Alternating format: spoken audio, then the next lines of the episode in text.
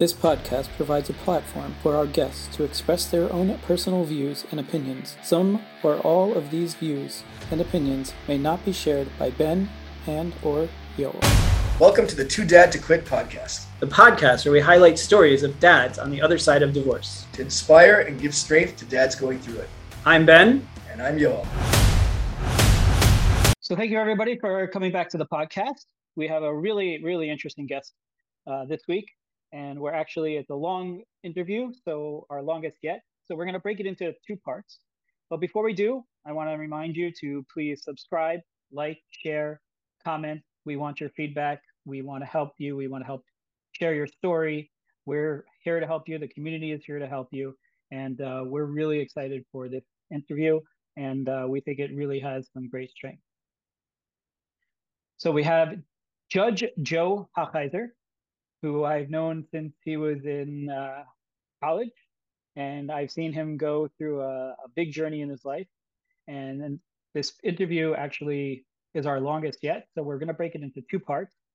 The first part is basically his background um, up leading up to his divorce. Uh, he was married for 10 years. He basically followed his what was expected of him from his family, from what he believed he was the right thing to do. And then after 10 years of marriage and, and two kids, uh, they both decided that it wasn't the right thing. And, uh, you know, this is the majority of part one. And we do veer, veer off into many different topics. And Joe is a deep thinker, a introspective guy. And uh, I was so excited to have him on because I haven't spoken to him, you know, length for a very long time. Yeah, and, and something that I, I I really fed off his energy. He just had so much energy.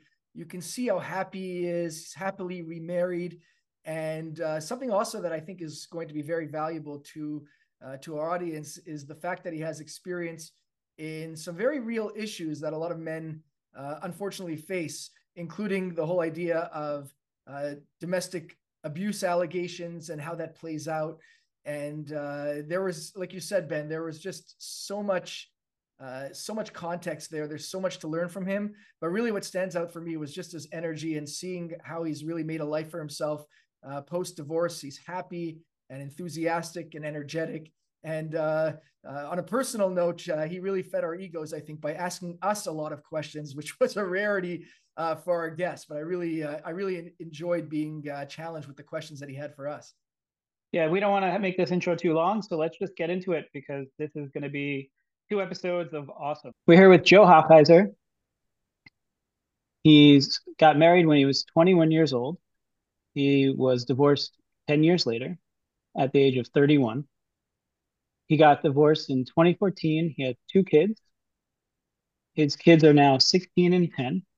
Since 2014, he has co parented with his ex wife watched that fall apart, been back to court with his ex wife to get more custody of his son, got remarried, all while trying to maintain and repair a good co parenting relationship through the troubles and tri- tribulations of COVID and real life. In addition, he is a domestic violence magistrate judge in his county with a keen awareness and training in the cycle of violence, perpetrator behavior, and manipulation and control within intimate partner violence. Wow. So I didn't, personal... I didn't know you would be reading that when I wrote that. uh, thank so, you. Thank you so, for that. Was that I read? I don't know. I think that was off the cuff, wasn't it? Ben? Yeah, no. We're reading anything. a lot of big words in there. I apologize. That that's all right. Um, and if that's not cool, I can edit that out and we can no. do a much slimmed down version. It's all um, good so on a personal level, Joe, uh, we go way back. Uh, he actually worked for me um, for a stint. Uh, always had a bundle of energy, and uh, when he came into a room, everybody knew he was there. And uh, it's been pretty awesome watching from a distance where you've been. Um, but we really haven't, you know, had a catch up in a really, really long time. Um, so I'm hoping that uh, this will catch me up and we can, you know, get back to where we used to be super, super tight. And uh, so I'm really excited that you took the time to be here. Absolutely. Long Island NCSY 2021 through, uh, I'm sorry, 2001, two, and three, I believe it was. Uh, sounds about right.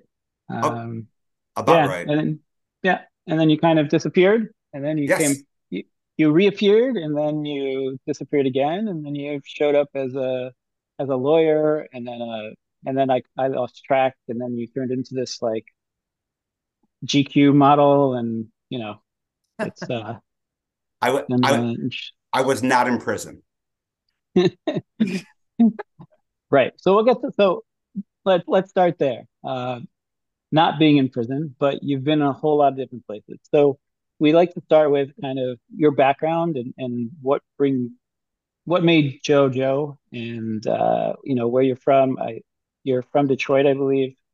Um, but kind of what's your family like? what you know schooling, um, yeah, etc. How would you? What what made you your personality, and who are your influences and things like that? I mean, Ben Stern, obviously, but um, I I like to say that uh, I'm the most interesting person that you never knew that you never knew.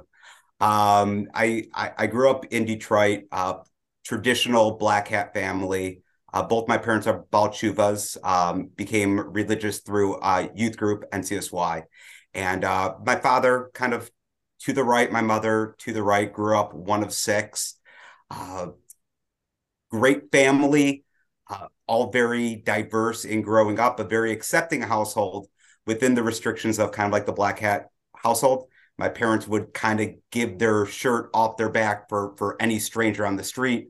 At our Shabbos table, you know, you had Jews, non-Jews, people of different sexual identities, orientation, religious levels, and like everyone's accepted. Uh, but kind of like in a lot of Jewish families, it's like when it's kind of one of their own kind of goes their own path. It's uh, you know, it's it's harder for them to accept uh, a different path of one of their own children than to accept people in the community. Uh, so I went through high school, kind of a couple ups and downs. Went to three different high schools, um, but my brother was worse. So so that kind of gave me a little bit of uh, opportunity hmm. to uh, get away with some things because I'm like, hey, at least Yudi didn't do that. Um, so I ended up going to Israel, went to two schools in in Israel. Um, Israel's definitely not for everyone, but I definitely had fun. Um, for yeshiva, I'm not saying living there. Um, and I kind of came back from Israel, uh, was on kind of my own religious path, but I was very passionate about education about uh, inspiration uh, from my parents' upbringing through NCSY youth group, and also kind of the way that my parents uh, ran their household was very into inspiring others.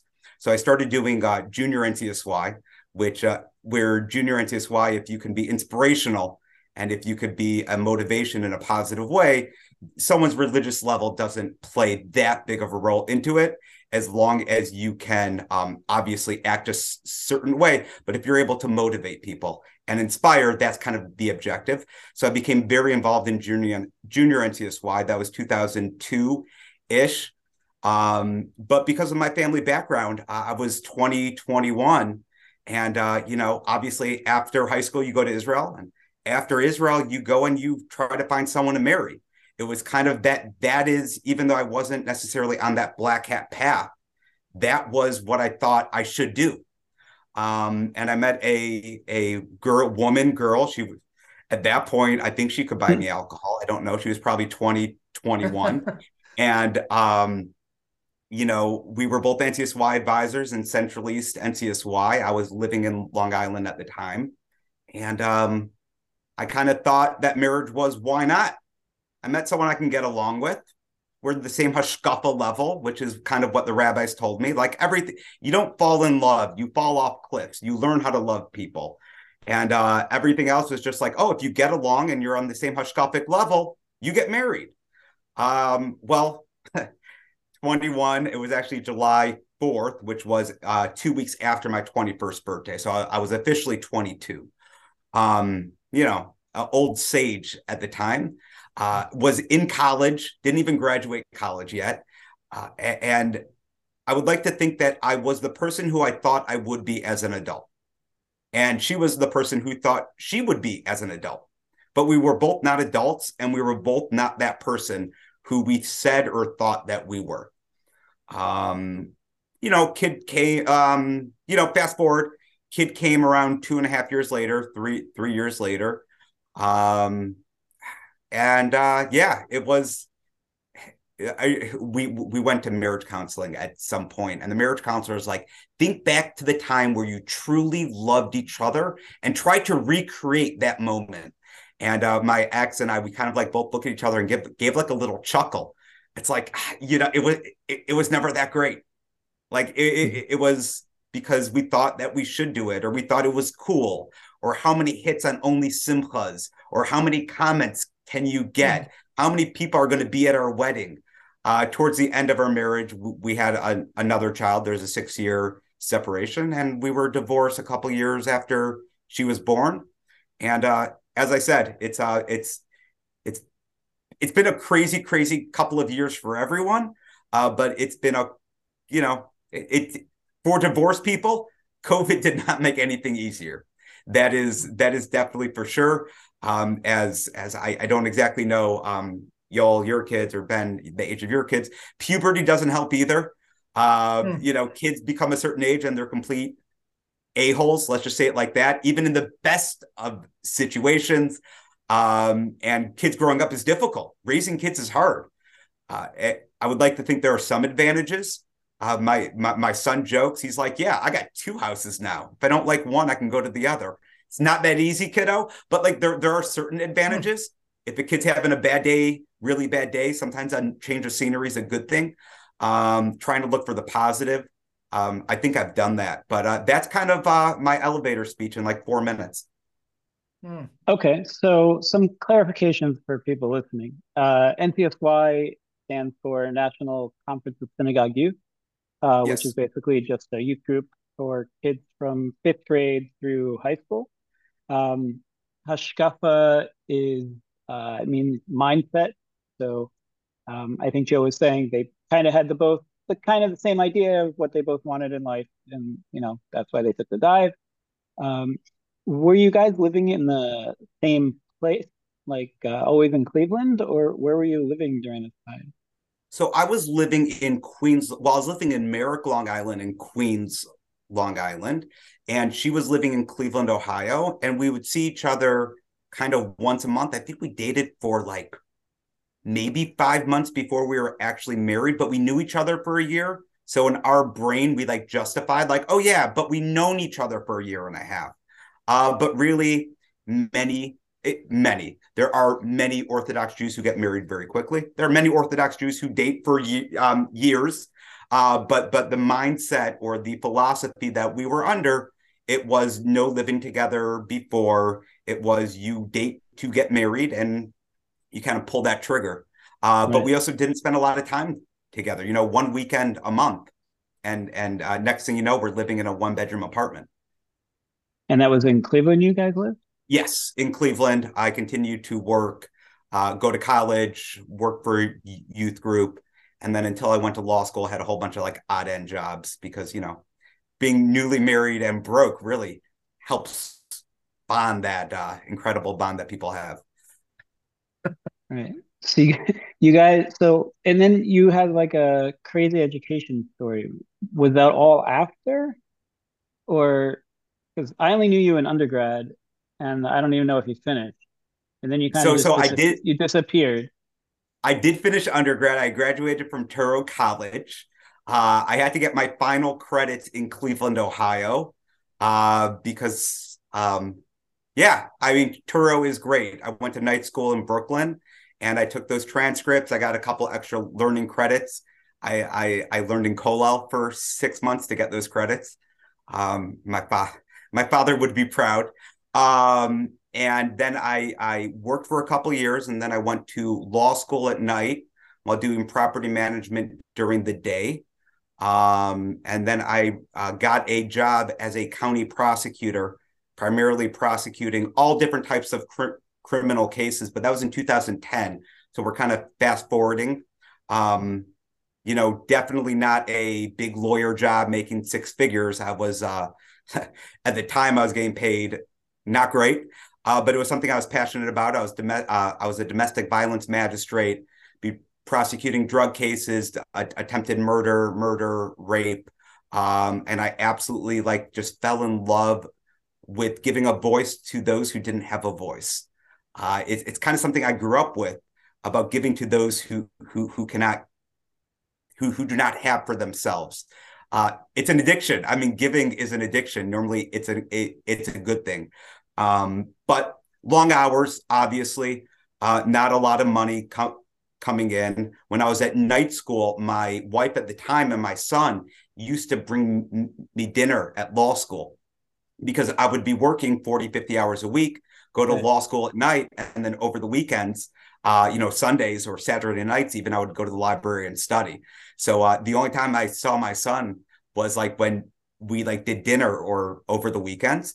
Uh, I did that through my divorce, and then after my divorce, um, I I saw an ad for the United States military, and it was always something I wanted to do. But you know, in the household I grew up in, it, it, both my p- grandparents served, but it wasn't like incur- it wasn't even an option for an Orthodox Jew to join the military. At least back in two thousand one, two thousand two, it, right. it, it wasn't something I really, really wanted to do, and that was the extent of it. Kind of like how I want to start a podcast. Yeah, but that's the extent of it. Like no one actually does it besides you two. Um, you know, but something I wanted to do. And I turned to my ex-wife one day, we were talking. I'm like, I think I'm gonna join the Air Force.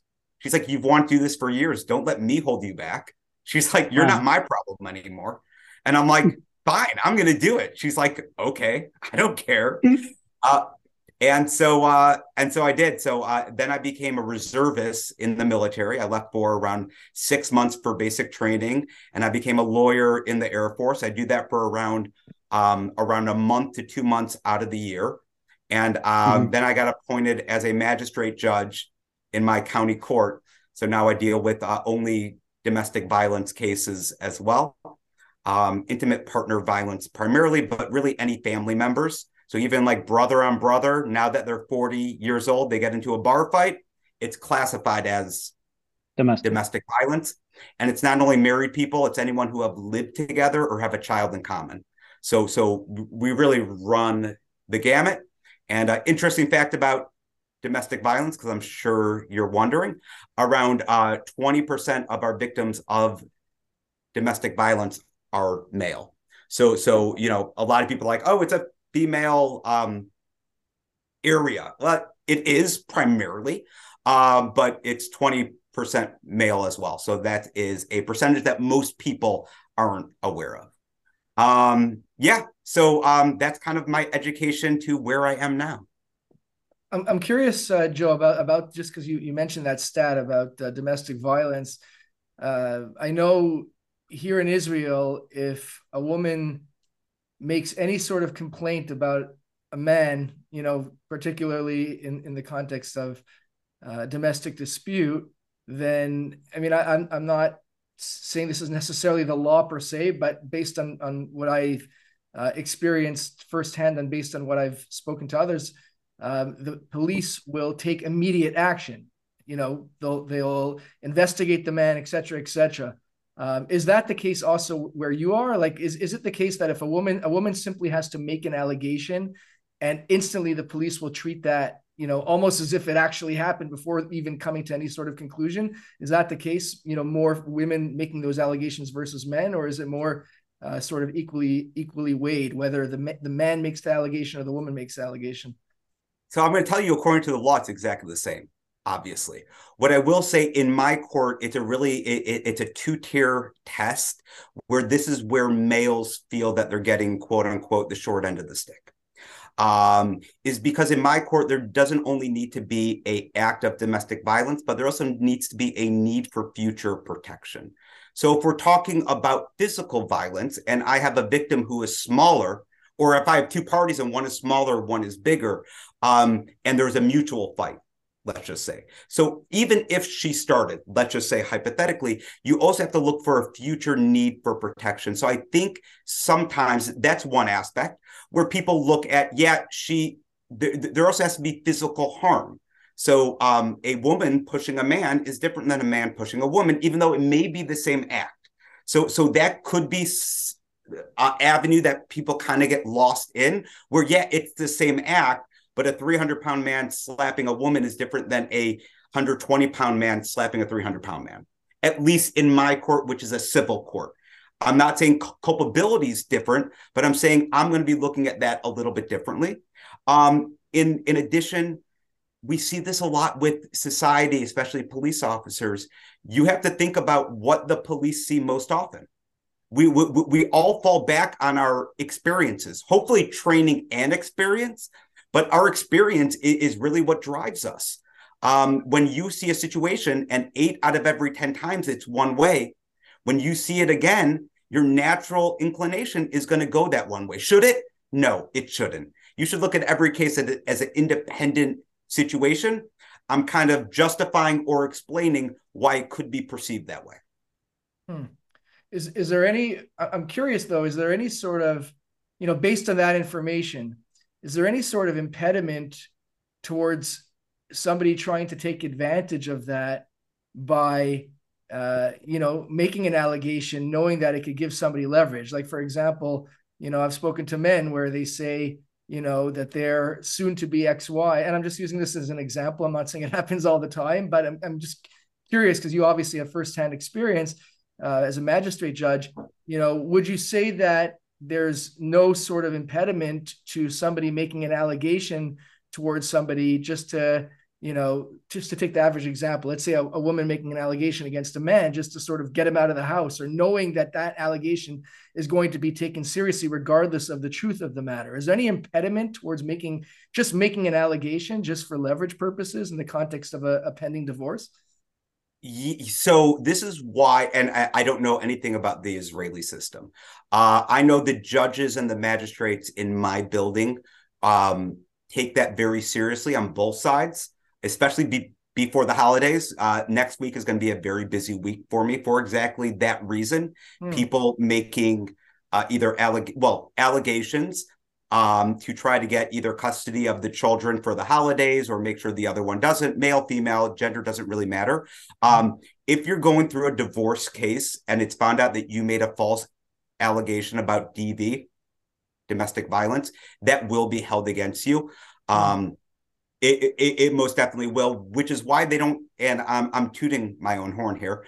Um, I'm not just a regular attorney who has has a docket, and I do divorce, and I do support, and I do custody. All I do is DV. So so so those things that Ben uh, read in the morning, uh, in in the beginning, it, it, it's this manipulation and control uh, cycle of violence. I I hope that my training gives me the the the sight to hear both sides and make a decision. But yes, when I hear an accusation and I only hear one side of the story, uh, yeah, obviously that that is a detriment to the other side. But we actually bring people back within two weeks. So if there's an accusation of DV, yes, someone could get kicked out of the house, someone could lose custody of their kids, but we bring those people back within two weeks, which is insane. In no other court in my county or probably in your country can you get a hearing within 10 days like it it's just not done but with our cases because of that because of everything that you're saying we bring people in very quickly because we want to get to the truth and i don't give a, con- a continuance which means if if you have an not you y'all obviously but if, if if there's an accusation against a perpetrator and the perpetrator wants to go to trial if my victim says I want an I want a continuance to hire an attorney, I'm like, no, the perpetrator has every right to go try to trial today. And I don't care if I have seven cases. We're going to trial because I want to know what really happened. And I'm not going to let someone use the system because that belittles real victims. Wow. And I guess I, have only seen this stuff on TV, I guess is a, probably a fair statement.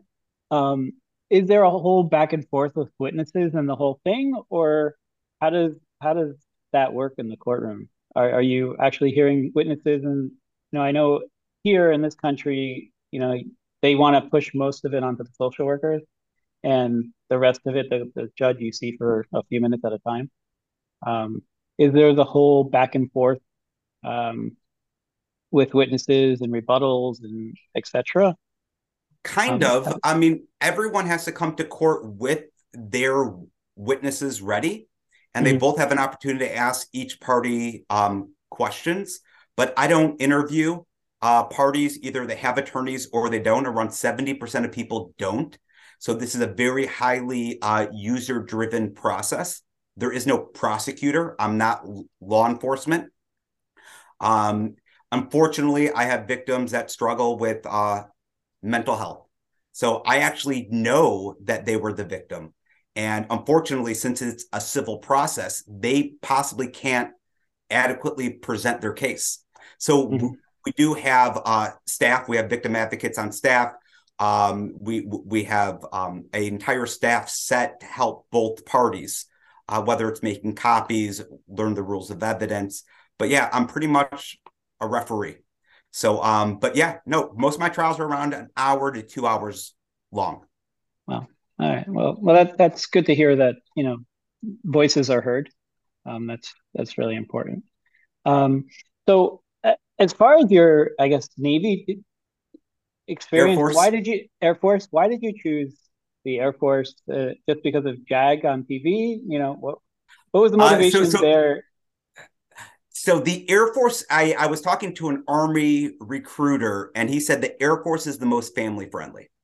Mm-hmm. Um, so the Air Force has a program called the IMA program, which stands for Individual Mobilization Augmentee. For those of you who were wondering, which is no one, um, and they allow me they allow me to do my military service during the week and weeks of the time. So if you're a reservist in the Army, let's just say you're doing one weekend a month and every uh, and then two weeks over the summer i'm able to chunk up my time to do a full two weeks or to do a full month i don't need to do it um, once a month so i actually haven't been on duty since um, august so so wow. i'm able to say and then my son goes to camp uh, NCSY camp sports uh, in baltimore so he goes for a month so I know that my son does better when he's at my house in general. So um, you know, when he's gone for a month, I'll go for three weeks because mm-hmm. I'm not concerned about him as much. Mm-hmm. So um, and the Air Force offers those incredible uh, opportunities. Nice. And there's an Air Force base near Cleveland. Where where are you where would so you be there, based out of? So I was based out of Dayton, Ohio. It's called Wright Patterson Air Force Base, and I just moved to Scott Air Force Base, which is right near St. Louis. I'm actually stationed with another uh, Orthodox attorney, um, huh. JAG a- attorney. He just uh, came, came on. I think there's like four of us now. When I started, I was the only one wearing my yarmulke.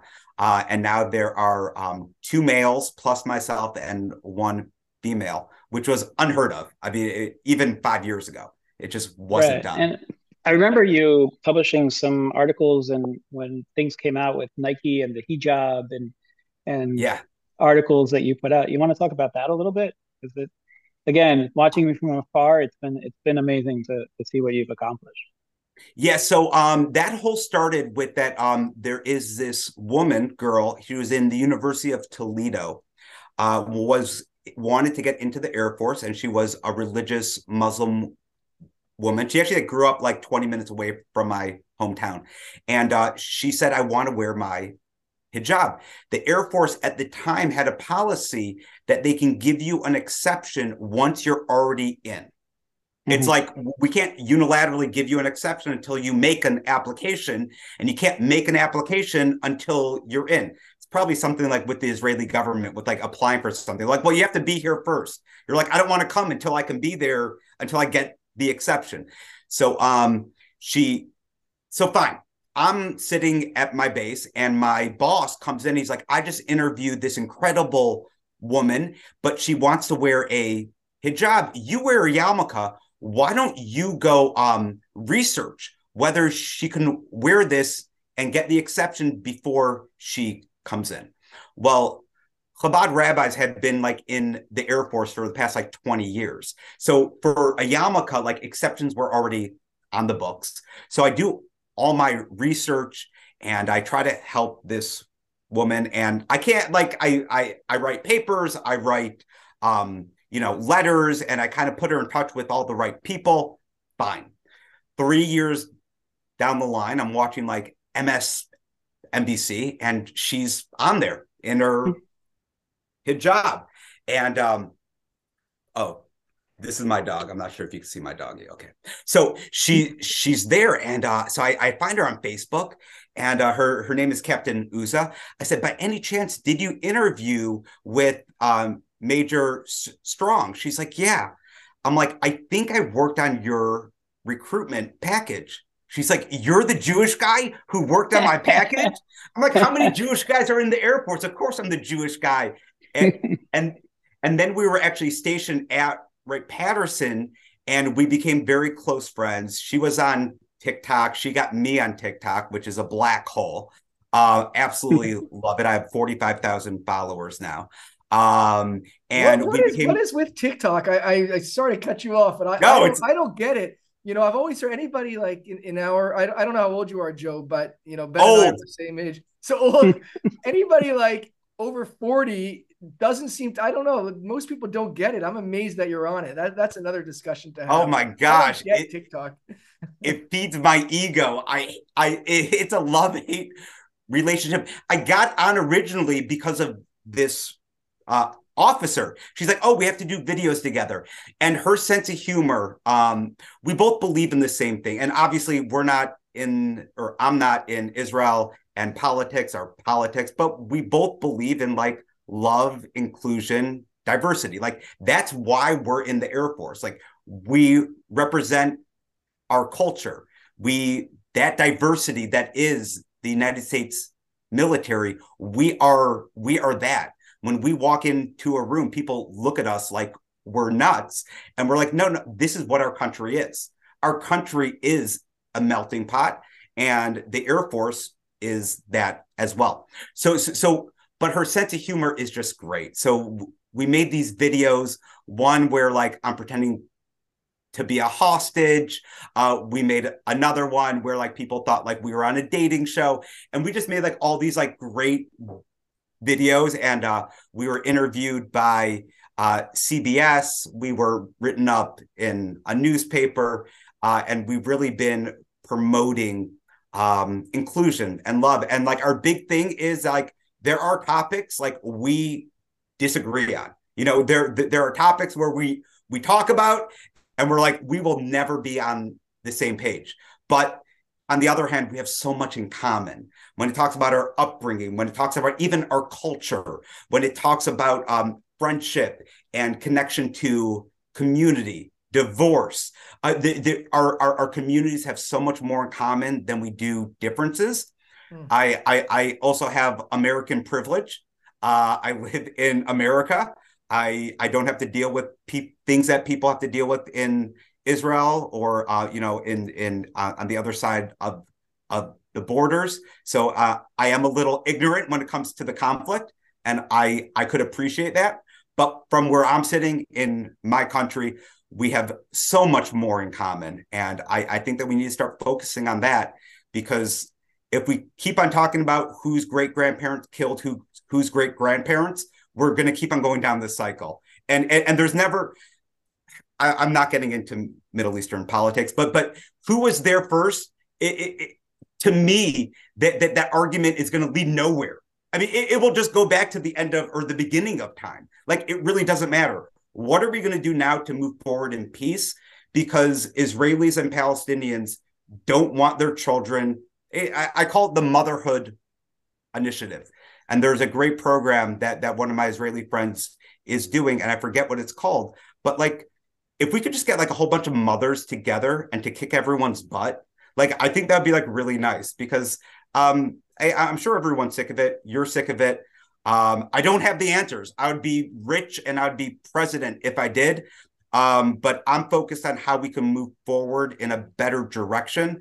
And I really think it starts with people like you and I like with us starting these conversations. It's not gonna there is no magic button. Like it's it's it, it's it's not going to be a push button policy or a politician. So um that's kind of we focus on our people um within our culture our community america and focus on all the incredible things that we can do together, not on the things that draw us apart. Nice. Well said. Well said. Beautiful. Sorry, sorry, I got a little.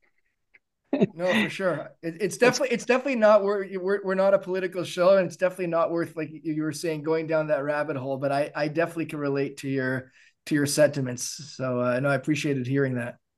Yeah. And so fast forward a little bit. So yeah. you graduated law school. You Yes. started you started working in in JAG. Somewhere in there you became a judge, but you also met somebody. Yes, yes, I got remarried. I got remarried. Um, she's in the other room. I really want to ask her when uh, we got remarried, but uh, Not We the got best question to ask. I don't. I don't think. I know you. You know what? So, so, so we started. What's her dating. anniversary, honey? Well, I'm going to explain. It's it's it, it's actually a lot more complicated than that. So uh, she moved to Cleveland, and as I would like to believe, she she didn't know who I was because if she did, she would have never dated me. Uh, though right before we started dating, I was um, I was profiled in a magazine for being the top ten single of Northeast Ohio wow. Uh, What for magazine J was Style for J Style magazine. Okay, so I mean. I think it was top 10 and there was only eight that year, but still, I mean, I was, I, I was still in it. Was were that nine. after the gym workout? Yeah, absolutely. Yeah. Uh, I became a little bit of a gym of a gym rat. Um, Right. Nice. so uh, around two weeks later, we we actually match on on on dating sites because that's how people date. And she was wearing a Boston hat, and uh, I had a picture from the Air Force basic training where it we went out on my birthday and we went out to like some like ice cream place and I'm just gaunt. It's like you can see the like I, I haven't eaten in like four months and uh, you just see like the bone structure in my face. And she's like, Yeah, I wasn't going to message you. You looked horrible. I'm like, You were wearing a Boston hat. Like I'm from Detroit and Cleveland. And uh, but then we met like on we matched on two separate apps. Um, and we started dating. She just moved to Cleveland. She's incredible. Uh, it was almost uh, it was a full year before I introduced her to my kids. That was always a big, very big pet peeve. We are on the uh, on the Dad podcast. Um, I've had friends who have introduced their children to pretty much every everyone they have been dating for over a week. Uh, I did not want to be that person. I I where I was religiously allowed me to date someone for for as long as I wanted to. Um, brought the kids over on a Friday night, and uh, I remember I was walking up to my house, and I have a side window kind of looking in to my house, and she's on the stairs with like her hand like over her head, and I can just see the nervousness on her face, and I'm like. That's the person I I want someone as nervous as I am to introduce them to my kids as she's nervous to meet them. Like this is not something that that we do. This is not something that she does. This is this is a big deal. Um and uh they uh they met her. They uh obviously it was a little weird uh in the beginning but not really. She's just incredible. Uh she was working in um with ch- um children at the time. Um and obviously i'm not going to marry someone who wasn't incredible with kids because i have kids. She does not have kids so I think they call that a unicorn in the dating community. she was not. uh, She was not married before. Not married before, no children. Uh, why, why is it? I'm, I'm just curious. I, I sorry to interrupt if you're in the middle Yeah. of your story, but I, I'm- I'm like chomping at the bit to ask you this. Why is it that you feel that one? I- I mean, if I understood you correctly, that one should not um, introduce somebody that he's dating early on, or is it something that you felt for you personally, or is it something you feel that you know you wish everybody adhered to? Like, is that like a, a general policy of yours? Because I, I I thought I, I caught in what you were saying that you're against it. I, Joe Hochheiser, attorney at law, with absolutely no experience in divorce except my own, uh, with no psychological training except in domestic violence. I love the disclaimer. I love it. Yeah, yeah, As a- like as a I don't fellow see- attorney. Yeah. I've had friends who have dated multiple, multiple people. Um, the children, even though it was years later, uh, the children have gone through enough change. And I don't know I have people who've done it and it's been like totally okay. I, I understand that you want to build a relationship. And if you're only planning on dating for four months, you know, after two weeks, it, it may be time. Um, I don't want to say I dated a lot, but I've gone out with a lot. Like I, I, I don't, I, I didn't want my children meeting everyone I was dating. Like I, I, I mean, I, I, I can tell you my... from my my own experience. Being yeah, please. That kid, being that kid, my father had several girlfriends growing up, and he lived with some, didn't live with some, but I met a whole bunch of them. But I, a, I didn't get along with a bunch of them. B, uh, I don't know. It, from a you know, and then my mother did the complete opposite.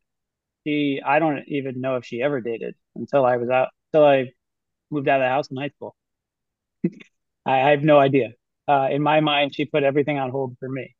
Um, so you know, I'm not looking to put everything on hold, but I'm also not looking to have a revolving door of it. It just opens the kids up to a potential hope, uh, or if it goes well, hope that that is your next, you know, parent or figure, or if it goes bad, connecting with somebody and then they're not connected and they it's more lost. I think and, that and that that's the worry there.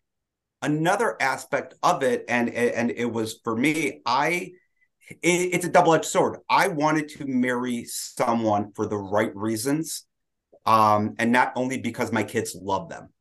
Uh, and and if your kids absolutely fall in love with someone, maybe you're in that relationship for for the wrong reasons or keeping it going. But on the same side, I would choose my children over the person I'm going to marry. So on the uh, on the same side, I need to make sure that my kids get along with this person as well because if they don't um, I'm picking my kids, and and that was the decision I made uh, prior to even dating. That I'm okay being single. I'm not going to get married and jump in to something just to check off a box or to make my community happy. Um, but to fall back, so we dated for around a year after that. Um, she became part of the family every every other Friday night. Uh, my custody arrangement was made when we just got divorced, and it was it was my mistake in hindsight, but I made it for a one year old child and a six year old child. So um, everything in there was like, oh, I'll come over my ex wife's house, you know, uh, three times a week at night to help put the kids to bed. Uh, I'll come over on Shabbos morning and pick them up and take them to shul and drop them off after lunch. We we, we wrote up this agreement that really worked well with kids that age. Um, so it didn't work well like when my kid is like bar mitzvah, which we could talk about later as well. But all I'm saying is, is that I was able to really incorporate my children with my relationship on a very slow pace because you know I I didn't have them that full time or for that whole weekend or for three nights in a row. Um, we were going to move in together. We bought a house, and my grandmother was very sick, and my parents are like, "Come to Detroit. We'll invite her family. We'll get you married in the backyard, and uh, you know, just be a small wedding." And then in a year from now, you guys can do your celebration, you know. And um, so we went to Detroit. We moved on Thursday. We unpacked the last box and we were going to Detroit. As I said, my grandmother was very sick at the time. Um, as soon as we unloaded our last box, we were changing to go out to eat. Uh, my father called and told me that my grandmother just died.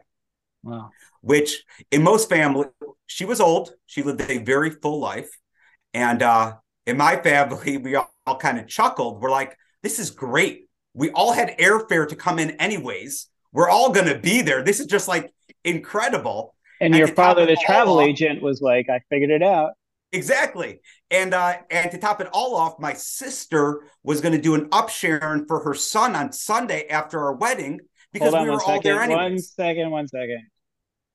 That's a ceremonial haircut at the age of three for a son. Yes. So uh, when when a um, in certain customs the or certain Jewish customs the, the boy gets his first haircut at three. So my sister pushed it off for around a month because we were all going to be there. So uh, as I spoke at my grandmother's funeral, we called her Sofa, and I said, you know, Sofa always made sure that everything was always about her. And once again, she made sure that everything was always about her. So we had a funeral on Friday. My parents and family met Rebecca's parents and family for the first time on Friday night dinner. We wow. had a tent out in the backyard. People were coming in like Mazel Tov, condolences. Like people just didn't really know. Um, so my mother on on on Sunday morning, we had a, a 10 o'clock wedding. My mother was allowed to go. Uh, we went over to the mo- mourner's house afterwards because my aunts did not go. Um, and we were just like, just rocking it out for a funeral, um, birthday party for my nephew later on that afternoon. Uh, wow. Then we moved in together. We lived together for a year, and then we had a traditional, a traditional. We had a party celebration in Ithaca, N- New York, where she was from. Uh, and that was a small, like 100 person, a DJ, kind of like a real fun party. Interesting, there's no kosher caterers in Ithaca. So we found an Israeli caterer who agreed to do a kosher wedding through the Chabad kitchen at Cornell. So even wow. that, it was it, it, was a very cool little uh, mashup. And uh, my wife uh, is just incredible for being like so flexible. Like my parents telling her, or not telling, but why don't you get married in our backyard? And she just like, she didn't even know what was going. She was like, okay, yeah.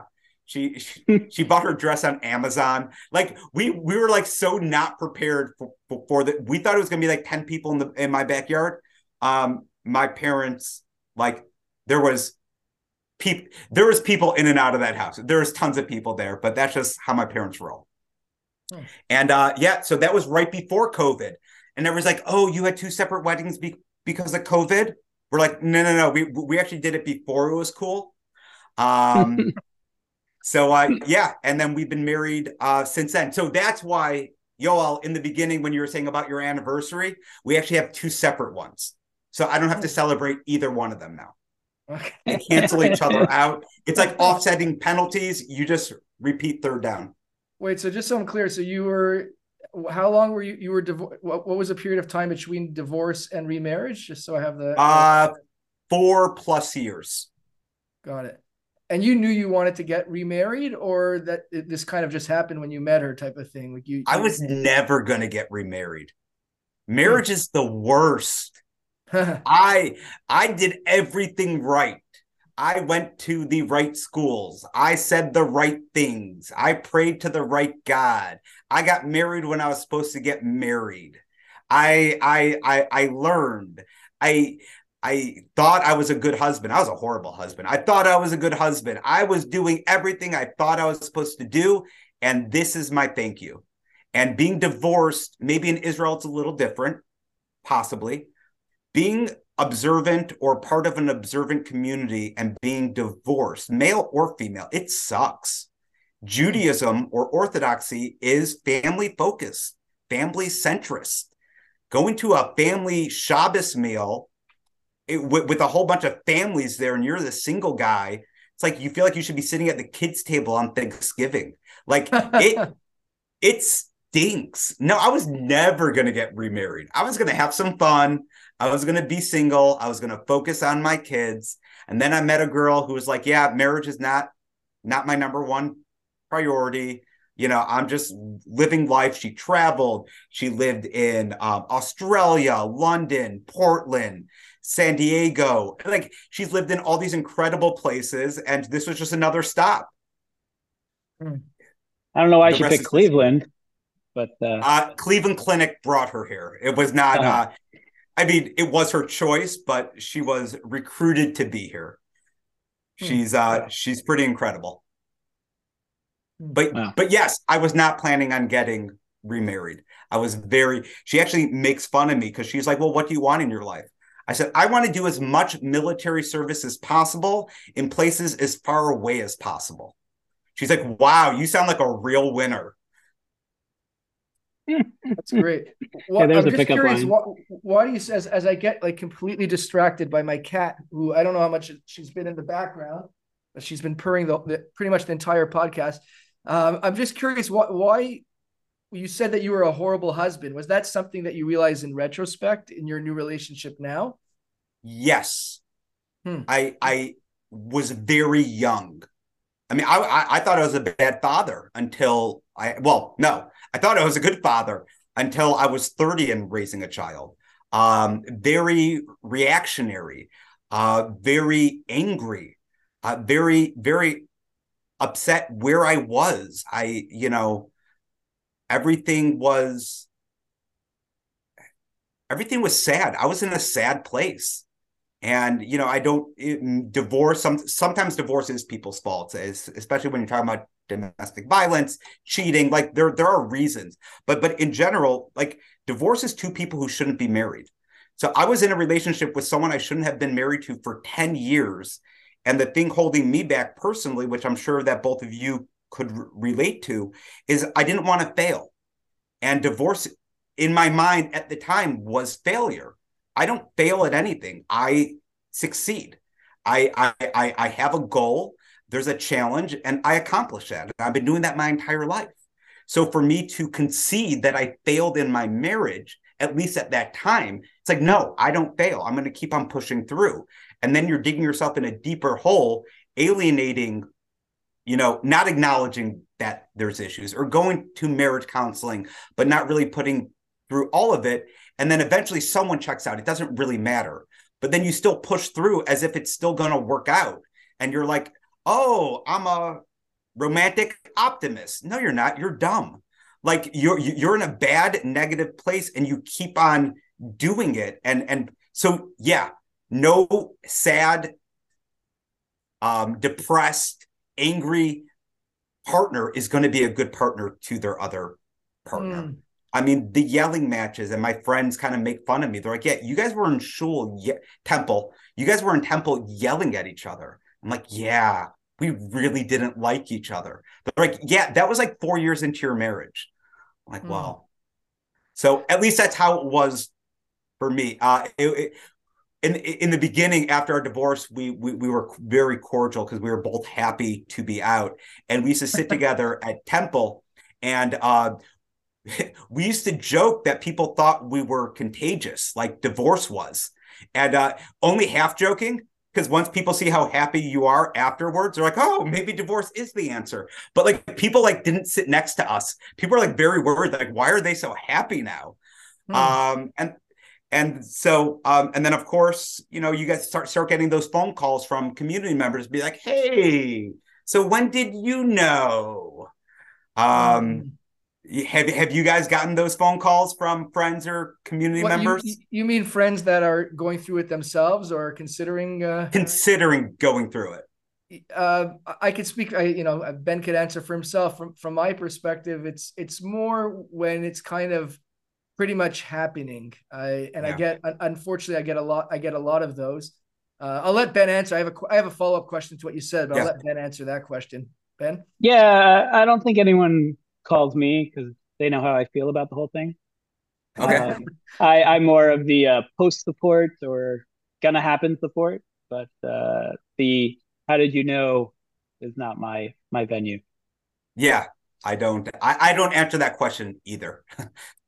yeah, but but I, I wanted to ask you though, and and maybe there's a question that Ben maybe would relate to. So I'm going to ask it instead of Ben, because you, you, said that that divorce happens between a couple that um, shouldn't have been together. Can one can one argue conversely that divorce happens when one or both of the couple don't commit to doing the work necessary to maybe strengthen the relationship when times are tough? Like who says, you know, I'm not trying to argue with you and I'm not saying I necessarily disagree with what you're saying, but I'm curious on the flip side, who says that a couple necessarily wasn't good for one another? Maybe they just one or both of them just didn't put in the work or decided not to put in the work that's often necessary for a commitment to last through the hard times. Is that absolutely? That it, that's such a fair statement. Um, my therapist compared a marriage and a relationship to an escalator going the wrong way. Like if you just stay status quo, if you're not trying to walk up, you will go down. So, mm. so that's what a marriage. You have to constantly be working on that and if you don't, it will you will end up at the bottom of the staircase. Um, that was not my situation. I I would like to believe if you would ask my ex-wife, we can call her, but we're not. Um, if you would ask her if she's happy that we, we are d- divorced, she will she will say absolutely, and we should have. Um, clearly, as, as one party, I thought I was putting in the effort. In hindsight, she was not the person I was supposed to be married to. Um, but I do believe that there are those situations. Unfortunately, in my community and in a lot of observant communities, sometimes you have one who doesn't practice in the same way. And the other party, you know, so, so you have that aspect. Sometimes parties just check out for whatever reason. But then again, to kind of answer your question in a lawyerly way, if one party checks out and doesn't value the relationship enough to put in the effort, doesn't that mean that they shouldn't be married to each other? I, I, I would, so I mean, yeah, I, I, I hear I what you're that. saying. Yeah, I, I, I, get that. Like I, I you know, I, I was speaking to somebody recently about that. You know, like, don't you feel that it could have, it could have lasted or something like that? All these sort of like after the fact questions, and I just answered, well, I don't because it didn't, type of thing, right? So kind of what you were just saying, you know, which is a more sort of philosophical type of way of looking at it. But I, I hear what you're saying there. Yeah, it makes a lot of sense. Ben, what do you got on that? Uh, How much more time do we have? I, yeah, I know what Ben uh, has. uh, to me, you know, it, marriage is one of those life commitment things. And, you know, you have five bad years, but you take five more years to invest in it, or time will tell, or, you know, as Yoel says, you know, his, his uh, lawyer was telling him, like, if you just waited five, six more years, then you and your ex would have been in like the golden years of when the kids are getting married. There's going to be out of the house. You guys get to go on, you know, live your life that you've been working on for so many years, you know. So I have a different philosophy on the whole thing. Um, from what I've heard and what I've read, and you know, it's just as Will Smith and Jada Pinkett Smith said once, you know, just don't give up, and that's it. So, so let me fight with you, okay, Ben? All yeah. Right. Uh, because Ben and I have been there before about other topics, but people have said to me, you know, stay married for the kids. And I say, I got divorced for my kids.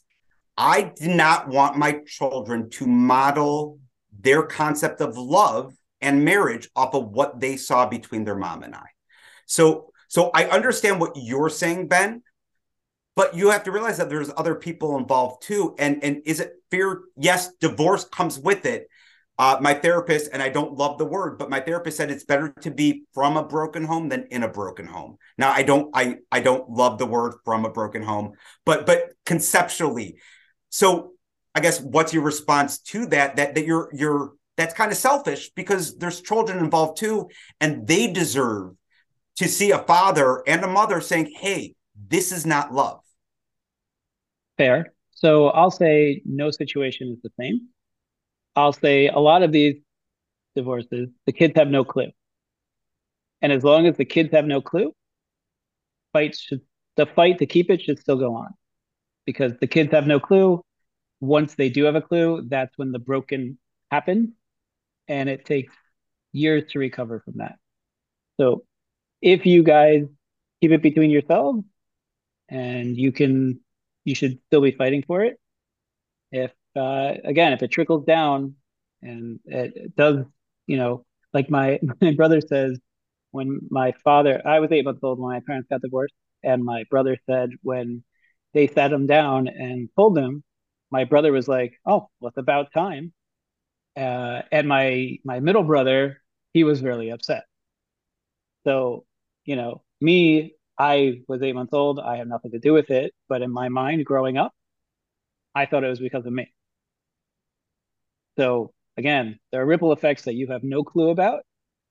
And, you know, even the worst home may still be the best home for the kids having two families there so that they don't feel that that hurt that's that's on them all the time. Uh, I want to be here. I want to be there. Why can't I talk to this person? Why can't I talk to that person? What, you know, again, I, I think to me, divorce for a child is the worst thing in the entire world. I 100%. And it, it, if anyone thinks like divorce is the answer, uh, first off, I tell everyone you got to go to marriage counseling and you got to give it time. It's not one session. You really have to work towards it. Um, but I also tell people you don't get divorced to be happy. If anyone thinks they're getting divorced to be happy, they're absolutely wrong. You get divorced to put yourself in a position to be happy again. But that also comes with work. Uh, and I don't care. I don't care if there was domestic violence. I don't care if there was cheating. I don't care if the person is now married to the Pope. It, it, it doesn't matter. There's always something within your own characteristics that needs to be improved. Hmm. So, so oftentimes we're like, I don't need help. It was all her fault. Or a female saying, "Oh, it was all his fault." It, it. What made you attracted to that defective person then? Even, even if you want to go there, even if you want to say it was all that person's fault, that person is horrible. Okay, well, you still married them. So, so, so, what deficit do you have that you married such a defective person? And I'm not saying people are are defective. I'm saying people who refuse to acknowledge that they have things to work on as well. Mm-hmm. Um, but yes, Ben, I would agree with you. I was a mar- marriage is ideal, and staying marriage is the ideal. And you have a different perspective than I grew up with, and I respect that a hundred percent. Yeah, I, I, I think also that uh, and I, I agree. You know, I, I there, there's validity to, to, to both sides here, and I, and I think um, I agree with what Ben is saying that it really does depend on everyone's circumstances. You know, like some people, like you were saying, Joe, some people are just so glad to be out of it. They were both miserable. Um, but I think in a lot of instances, you know, I remember there, there's a Talmud that says that a bad marriage is worse than death. It says in, uh, in, in an ancient Talmud. And I remember telling a friend of mine, you know, a friend of mine said, yo, you see, you know, you see, and you know i was married for 18 years and i said well I, I didn't feel that way i didn't feel like it was a terrible marriage and it's funny. I I I I don't want to speak for my ex-wife, but she would. I think she would probably say it was. Like I remember being in in family therapy, and the therapist was trying to get us to a place of like where things were great, and he's like, "Talk about your first date," and she's like, "I'd rather not." I'm like, "What the fuck?" Like, but I think what happens is I think that a, a lot of times um, the point I'm trying to make is that uh, I think in some cases, genuinely, someone can say it's better for the kids to not see that type of relationship going forward. But I think a lot of times one or both of the spouses may use that as an excuse to say, oh, the marriage was terrible from the outset. Because I, I really believe that in my case, it was not. And only when, you know, from my perspective, when my ex wife decided she was done, then sure, from that point on, then yes, it was not exactly a great model for my children to see. But kind of tying into what Ben was saying, for the first 15, 16 years, everything was fine. I mean, you look at the family photos, and obviously, photos could tell a different story than reality. I, am aware of that.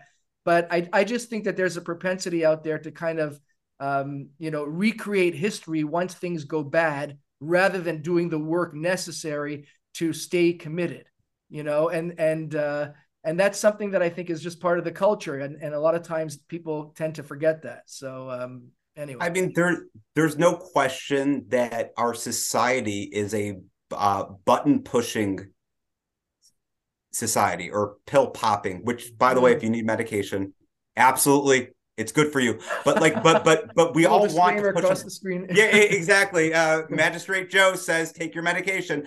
Um we we all want to push a button and make everything all better. Uh you know we do it with our kids. We we do it with ourselves. We it, we all no one wants to put in the work and really marriage does involve a lot of work. So so i, I there, there there's absolutely that concept. Um when i moved uh, i found an entire shoebox uh, uh, of of anniversary and birthday cards. And my wife now and i were looking through them and they were all the same type of cards. Uh, i know you an- annoyed the hell out of me but i still love you and they, they, they were all like those type of and she's like holy shit like you guys were having problems early weren't you? Wow. Like oh my god and like looking through these cards i'm like oh this is the most depressing thing. And um i wasn't married for 17 years and and i y'all we actually did have the same conversation with our therapist. Try to think back to a time w- when you were happy. Mm. um And and you know, my marriage probably was different because I probably did get married too young and for all the wrong reasons. But I was also divorced by 31. Mm. And a conversation I was having with with my ex-wife, wife at the time, I'm like, we're really lucky. Like, well, I'm really good looking. Um, and you know, I'm I'm like, we're young, we're good looking. We're we're like, we have life to live. You know, in my mind it was going or in our mind it was going to happen and and we were just i was happy that we were able to do it younger as opposed to waiting unfortunately i see people do it like oh last kid goes to college and now you're 55 and doing it so i i, I was happy that we did it when when we did i was able to get remarried i know that she dates hopefully one day she'll get remarried because nothing will make my life easier um I don't know if so, that's always uh, true. By the way, I think that's. I think there's a. Uh, I guess again, uh, uh, as always, you know, bunch. It sounds like it's like three lawyers in a room. Although Ben's not a lawyer, but it's like every every case depends on its circumstances. But I don't know. I think you know people tend to think that once their you know ex spouse moves on with someone else, life mm-hmm. gets much simpler in terms of interactions. And I don't know if that's always the case, you know. I, but I mean, obviously, you know, I, I hope for I, I don't know her, but I hope for her sake that that she does uh, get remarried. I'm not suggesting I, I wouldn't want her to get remarried, but I just don't know if that would necessarily have any impact in your life necessarily. But I don't know. It's uh, you know, yeah. just speaking to other men and and you know my own personal experience and other men's experiences, I, I don't know if uh, if an ex spouse being in another relationship necessarily matters. I don't know yeah i my current wife has made me a better father as well. So uh, like I, am talking mm. probably ignorant from my um position. Stay tuned for part two coming next week. Thank you for listening to the Too Dad To Quit podcast. Available at toodadtoquit.com